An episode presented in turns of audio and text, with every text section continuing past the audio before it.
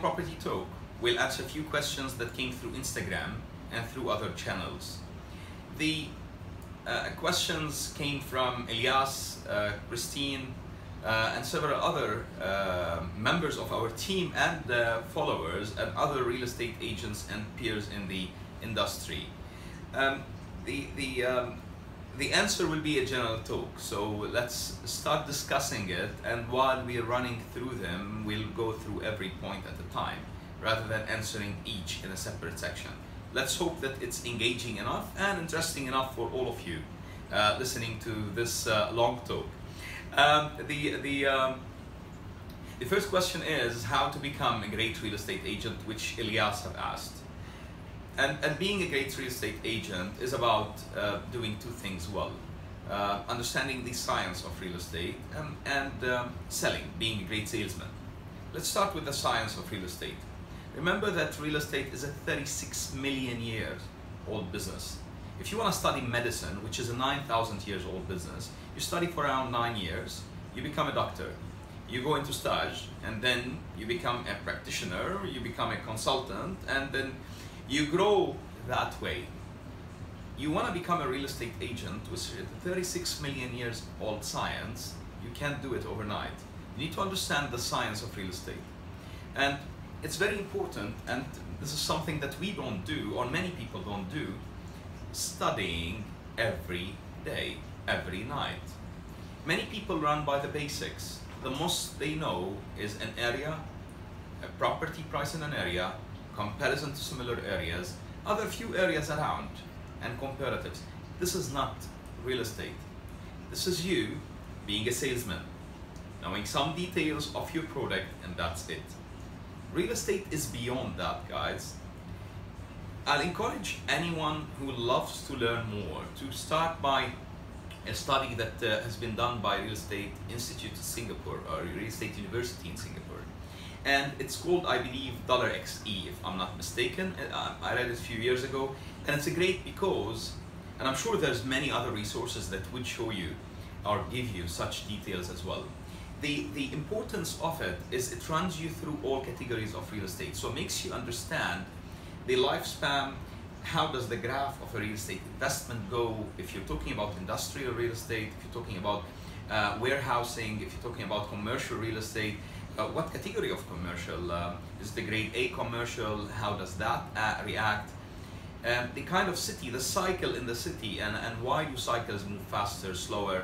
Um, other sides that are important to understand is what and how do real estate or is real estate valued whenever you talk about a property uh, because many people do value it by the current prospects but it's not let's talk about current and future prospects there is return and there's future prospects that differ between an area and another i'll give you a very simple example if you're in a regular building uh, not a unique one not an iconic one in a uh, some suburb and that building can never become one day a trophy asset. However, if you were in Champs-Élysées in, in, in France, um, the building, the older it becomes, the more valuable it becomes.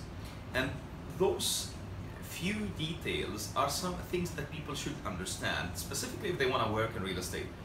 Um, if they want to invest or buy real estate, or if they're just real estate enthusiasts, they should know that. However, if they want to work in real estate, they should have extensive knowledge and experience on that. Understanding the real estate behavior, understanding your assets behavior is very important. And I always say there is one indication that everyone should go by. If you have a million dollars today, would you be able, as a real estate agent, to invest it on your own confidently? Or would you need, in real estate definitely, or would you need to ask others on how to do it? If you're not confident using your own money, then you're not the right person to give advice to any. That is very important, and unfortunately, many of us ignore. The second side of being a great real estate agent is being a good salesman. And being a good salesman is not only about talking. Actually, it's not about talking. People think he's a great salesman. He talks so much, he talks so good. Unfortunately, or fortunately, this is not sales. Yes, you should be able to talk. However, selling is not about talking. Selling is about listening. Selling is about understanding a person's needs, catering to it. The only kind of sales worth doing is the selling that ends you up in a relationship which runs for life. And then that's cumulative success that you can build a day after another. Because every single person who bought from you will become your ambassador, will go talk you and talk about you all day long and about the great things you've done. It doesn't matter if he made money or lost money. It's not. It doesn't matter. But the, the as long as he bought the right thing for the right reason, this is how he will appreciate you. So keep that in mind whenever you're talking sales. The second part of selling, yes, it's listing. However, it's also doing something else very well. It's understanding the a person's needs beyond his ability to categorize his needs. Many people are seduced to buy bigger homes. Is it the right thing to sell him a bigger home? I'm not sure it is. I'm not sure it is unless you want to end up with a broke buyer. Somebody who bought from you. He believed in you, he believed in your advice, and he bought a property and he can't pay for it.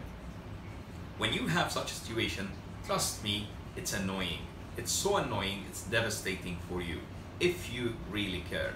And the only kind of salesman who can really persevere, grow, and develop is a salesman who does really care. So, being a great salesman and being a great real estate scientist make a real, great real estate agent. I hope I answered your question, Elias. I'm sure uh, Elias is a member of our uh, group, a member of our team. Elias is the perfect example, as we, uh, I always say, of, of the great investment that anyone can do in, in a human being. Because Elias started with us in Arms and McGregor as a um, real estate broker, as a junior broker actually, developed very fast, learned very fast, studied very fast, uh, earned trust and earned credibility, and uh, grew Today, Elias is my partner in Morgans, and he's the managing director of Morgans as well, and is one of the best real estate brokers that you can ever meet. Uh, hope I answered that question well. The, the uh, other questions that came through are questions simply about how do I invest in real estate or how do I do my first investment in real estate? And real estate is a big purchase regularly. So guys, we understand, yes, not everyone has the money it takes to invest in real estate. It takes you some time to develop that, even if it's a down payment, even if you're taking a mortgage, it takes some time to develop that, that capital, that initial capital. However, if you start early, work hard enough, you will be able to develop it before you're 25. And if you do so, your life is different. The life you live will be different. Again, don't go by greed our industry is an industry that does have too much opportunities.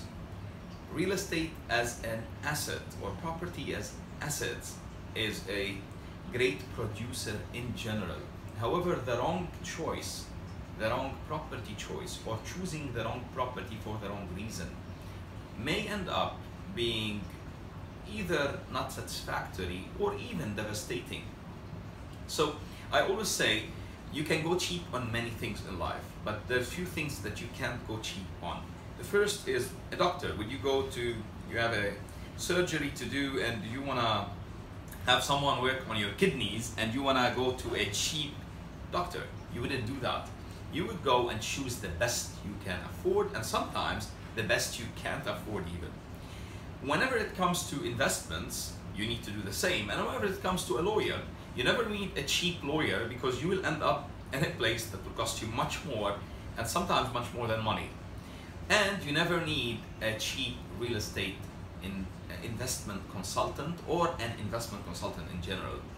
You would need someone who knows exactly what he's talking about. Paying less for something doesn't always equate to a better deal. Paying less for services most of the time equates to less quality service. There's kinds of services that you can afford that on, there's others that you can't. There's another question that came from a, uh, a friend and uh, somebody who has been an investor with us since a very long time. And the question was, I've been investing in real estate. I've been making uh, money in real estate and sometimes losing money. However, there is um, there is some real estate investments that I've done where it didn't turn out to be exactly what I expected it to be while buying specifically off plan. So what I would tell people is the following, and by the way, he'd done most of those before we got introduced to him. So be cautious. Running towers and off-plan property is um, sometimes easy, and we have a kind of um, self-ignorance. We, we, we, we practice ignorance among ourselves. And what we do is we ignore realities and we just go with the easy practice or the easy cut. We see a great brochure. When did you go to site when you're buying an off-plan property? When did you jump on the sand, walk the site, walk the surrounding sites, understand if it's a tower, what is the tower all about? Look at the mood boards and what's the kind of material there. Have you looked at the uh, background of the developer? Have you looked at all of those items? If you have, in general, you'll do a right choice. Now, the market can still move in a way that you don't expect. That's always possible. When the market does that, if you have done the right choice from a scientific background, you will always still be okay. It wouldn't end up in a disaster. The problem. So you still have risk. You're investing, yeah? Remember that. You're investing your money, you have a risk. However, if you don't consider that, if you don't put all the points on a paper and you do follow that tick list, which is quality of the developer, quality of the development, quality of the area, and quality of things that you can change specifically, the layout. If you buy a property with lower quality finishes, you can most of the time work on the finishes and change them. If you do buy a property with a wrong quality layout, how would you change a layout? That's a tough job. So it's very important that you purchase a property you can afford, you can pay for, you know exactly how are you gonna be, be paying for. Do not depend on future incomes to pay for a property without enough security. If you're taking a mortgage, you need three to six months of payments sitting aside. If you're paying the property through a direct payment plan with a developer, you will need three to six months of payments on the side as security, as a reserve fund. If things change in your life to the worse, which can happen, uh, you will be able to secure yourself until you figure your stuff out. If things in your work, in your family, or things around your business, if you're a business owner, change, you will be able to manage that in a better way. Now, it's very important that you also consider what are you buying the property for? If you're buying a property for rental, what kind of property would you buy? We discussed previously things like, an, uh, I believe, a session called ROE, um, we discussed in another one uh, ROI, which is equals uh, ROE plus ROT, return on time. You need to understand what kind of time would that property take from me to manage the relationship with the people managing it or to manage the property itself. In general, you need to be cautious of buying property that you don't have access to, physical access to, or buying property that you can't um, simply manage and you in a, in a place where or jurisdiction where there's no enough there's no enough flows to um, protect you if somebody is managing it. You always need to look at the rental laws as well to see if they protect you as an investor and if they give you the uh, flexibility to be able with time uh, and at a reasonable rate definitely to um, have increases in rent uh, because there is some jurisdiction that restrict that totally, specifically on residential property. And that's why in many parts of the world, residential property is not an investment category or is not an investment property. People rent towards commercial or other sectors of real estate. While in places like London, in Dubai, residential is a great investment and most of the time it's as lucrative or more lucrative than than commercial and considered safer sometimes. Another question that we've been asked is, um, I'm buying property, I've bought and sold property and I made money on property. However, I'm always annoyed from the kind of fees that I do pay when I'm paying property, when I'm buying property. Is there a way to avoid those? And when I asked uh, the question, what kind of fees do you want to avoid? They said starting by the agency fees that I pay. Uh, again, um, I do pay every time two to three percent agency fees, which is in the uh, uh, uh gentleman askings, in his opinion, it's high. You pay what you get. You pay for what you get. Um, or in general, if you're buying a property, the fee that you're paying is not purely for the uh, sourcing of that property on that day. There's so much work that have been done prior to sourcing that property. Remember guys, do it the right way. And I believe you should pay more than 2-3% in other fees that uh, you should start considering because the safety of your capital is more important than the probability of slightly more profit. Have you an, uh, appointed a surveyor whenever you bought a property? Have you appointed a conveyancer whenever you appoint you bought a property? Those should be third parties, guys. A broker is a broker. A broker is meant to mediate and arrange, source a property, negotiate it, and arrange the transaction. A broker is not a conveyancer. A broker is not a lawyer. Currently, what you do is you go to a broker, you try to get the broker to do the agreement, which he does.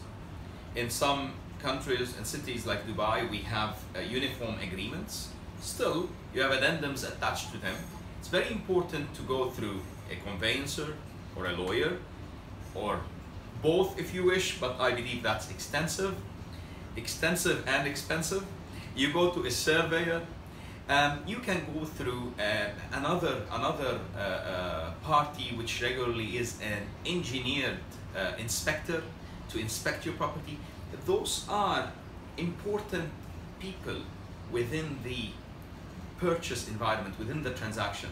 Those parties, if not present, you're subject to risks. And the more parties not present, the more risk you would have. If you rely on your broker to do all of that, you're trying to rely on your nurse or doctor or pharmacist to do everything in a surgery.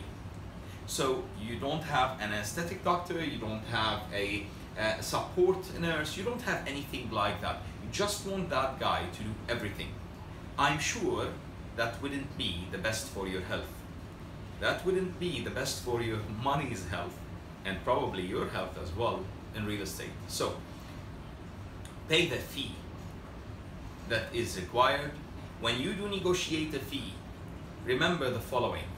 If you're negotiating a property and you want somebody to negotiate it for you, and that party is the man in between, the broker, and you've agreed a fee with him, do not try to negotiate that fee because if you want him to fight for you, you want him to be properly paid when I'm buying, and by the way, I, I have brokerages, I have four brokerages, but I still purchase sometimes from other brokers. I purchase sometimes opportunities that I do see in the market, and I don't want to, uh, um, uh, don't want to lose.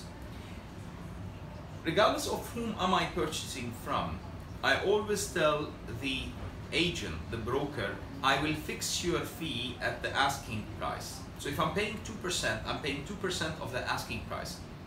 So if you negotiate lower, your fee will not go lower. And that's exactly what I would advise you to do. Now it's your choice.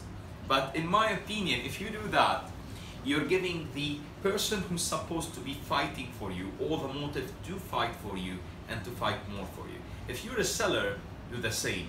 If you're a seller and you start by telling a, an agent yeah, no problem, I want to sell my property, but I don't want to pay a fee. Remember, you're sending somebody to fight for you. However, you're asking him to take weapons from the other party. So, go fight for me, but utilize all the tools you need from the other party because I'm not interested to give you any of the tools. I don't believe that's the smartest of decisions from either party. Remember, there's a practice that is so widely done, and this answers probably the third question or the fourth question, which is I had so much uh, non-ethical uh, uh, behavior, or I've seen so much unethical behavior from brokers. Let me tell you something. As an investor and as a buyer and as a seller sometimes, I'll tell you that following.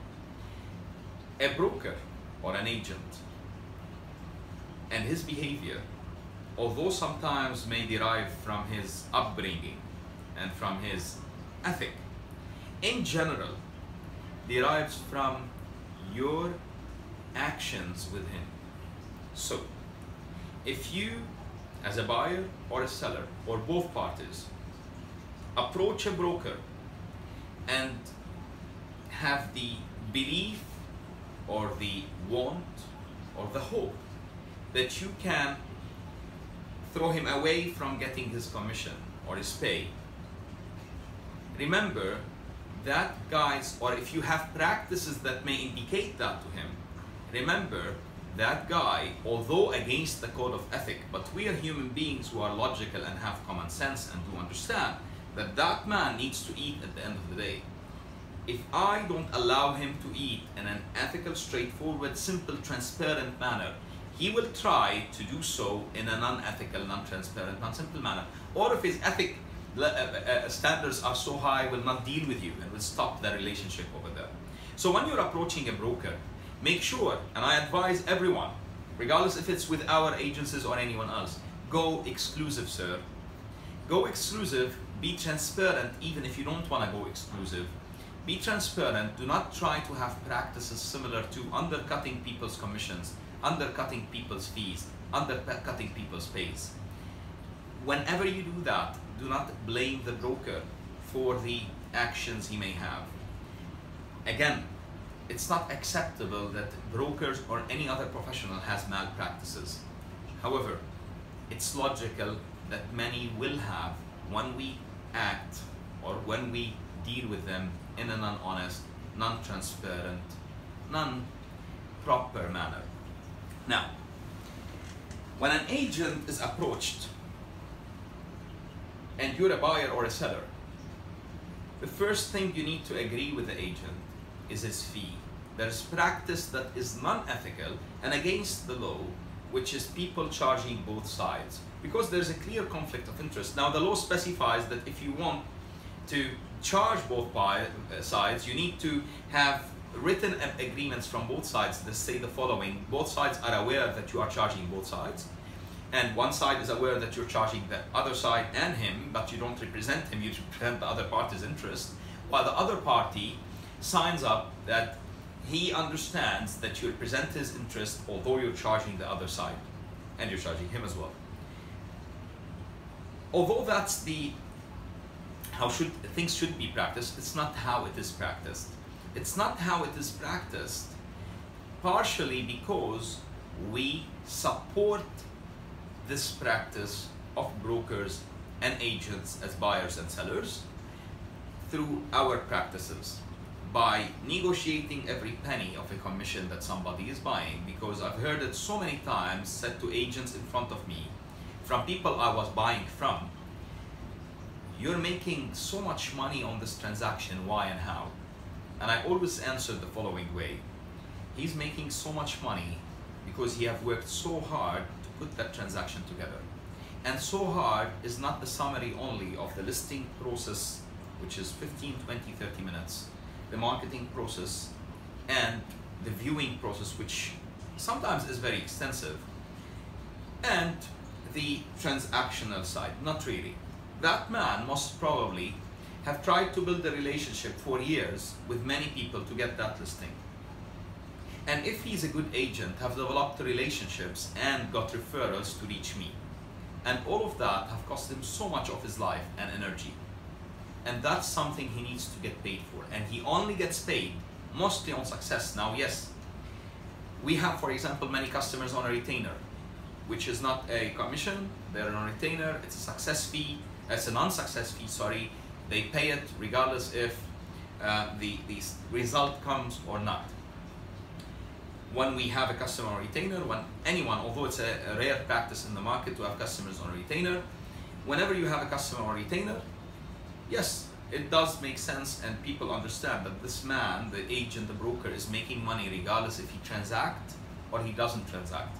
But in general, agents do not get paid if they don't transact. They only get paid if they do, if they achieve success. So pay them their fee and do not ask them how are they spending it. Do not look at their pocket, look at yours. And that's a practice that leads us to the third question. I have bought a property and I'll not specify the area, although the lady has mentioned the area and I hope that she hears this. I'm sure she would. Um, I've bought a property in an area and that property I bought, I bought at 35% below original purchase price. So below the price the other party have bought, bought it for.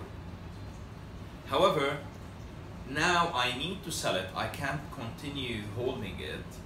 And I find out that I will also lose if I sell it. And I asked, why did you buy it at that time? Why did you buy that property? She said for investment. And I said, why did you buy that exact property for investment? She said because the other party is losing 35% of his money. So what made that a great deal to her, to you, is that the other party is losing 35% of his money. Him losing money does not make you money. Him losing money does not indicate that you will be making money off that transaction. He may lose money, you're still not making money for you to be making money, you need to be doing the right purchase. So stop looking at the other party's pocket, be it an agent or a customer or anyone else. Look at yours. When you're buying a product, an item, it could be a pajamas, it could be a shoe, it could be a watch, it could be a service. Do not look at, oh gosh, I was able to get a great deal from this guy, so I buy it. Always understand do I really need it? If I need it, if I want it, I would buy it. If it's cheap but I don't need it, why would I buy it? If it's cheap but I don't want it, why would I buy it? Just because I was able to secure a great deal, it's somebody else's great deal, not mine. And I hope I answered your question. Next time you do purchase, contact us. This time you've contacted us after purchase. And by the way, this is something agents are guilty of we're guilty of. That lady is a friend of mine, and a friend of mine since a very long period of time. When she found that uh, deal, um, she transacted on it, and then she called me to ask, "What do you think? Is that a good deal that I've done?" My lady, you should have called us before. Yes, we make money off the question you ask, and yes, this is our business. However, we make it for a reason. If we can't give value we don't want to take value. Thus, if we can't give value, we never charge anyone a fee. We only charge a fee if we see that we can give value because we don't want a relationship where the other party feels that he's not getting what he paid for or he's not getting value for what he paid for. And the final question is uh, from someone who said, I have money today. It took me a long time to collect that money to make that capital and now is the right time for me, from a financial perspective, to purchase a property. However, I'm scared.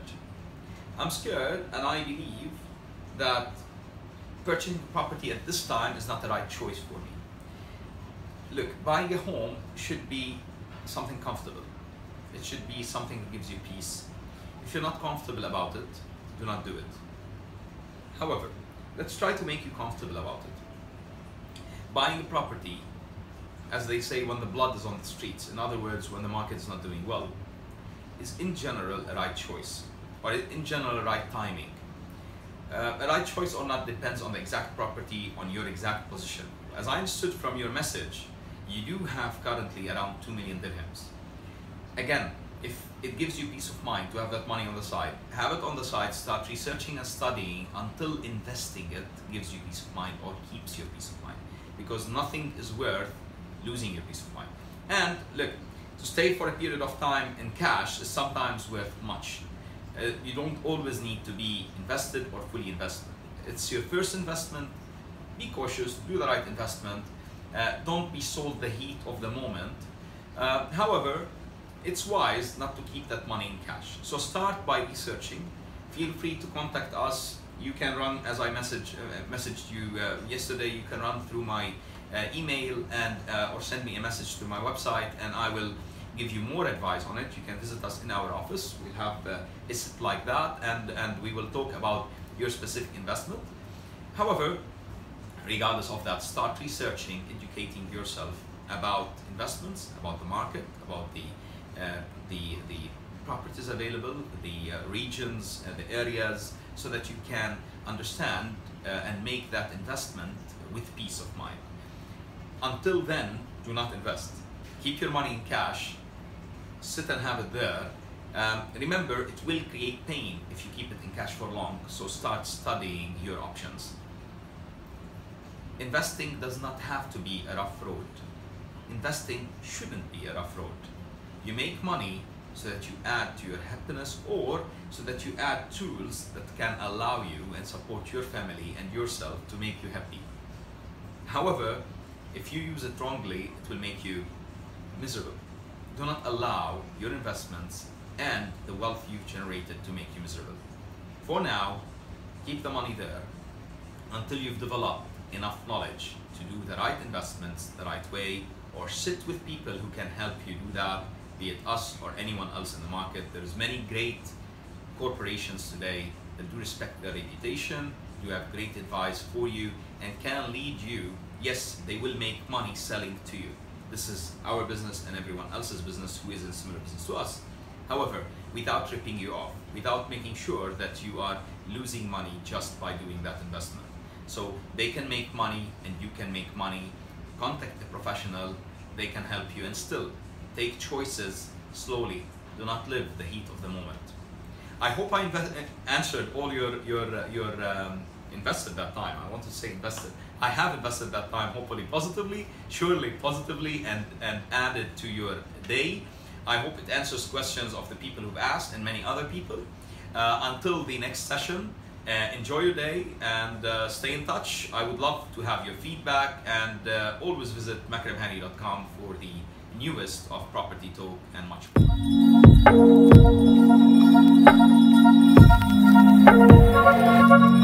more.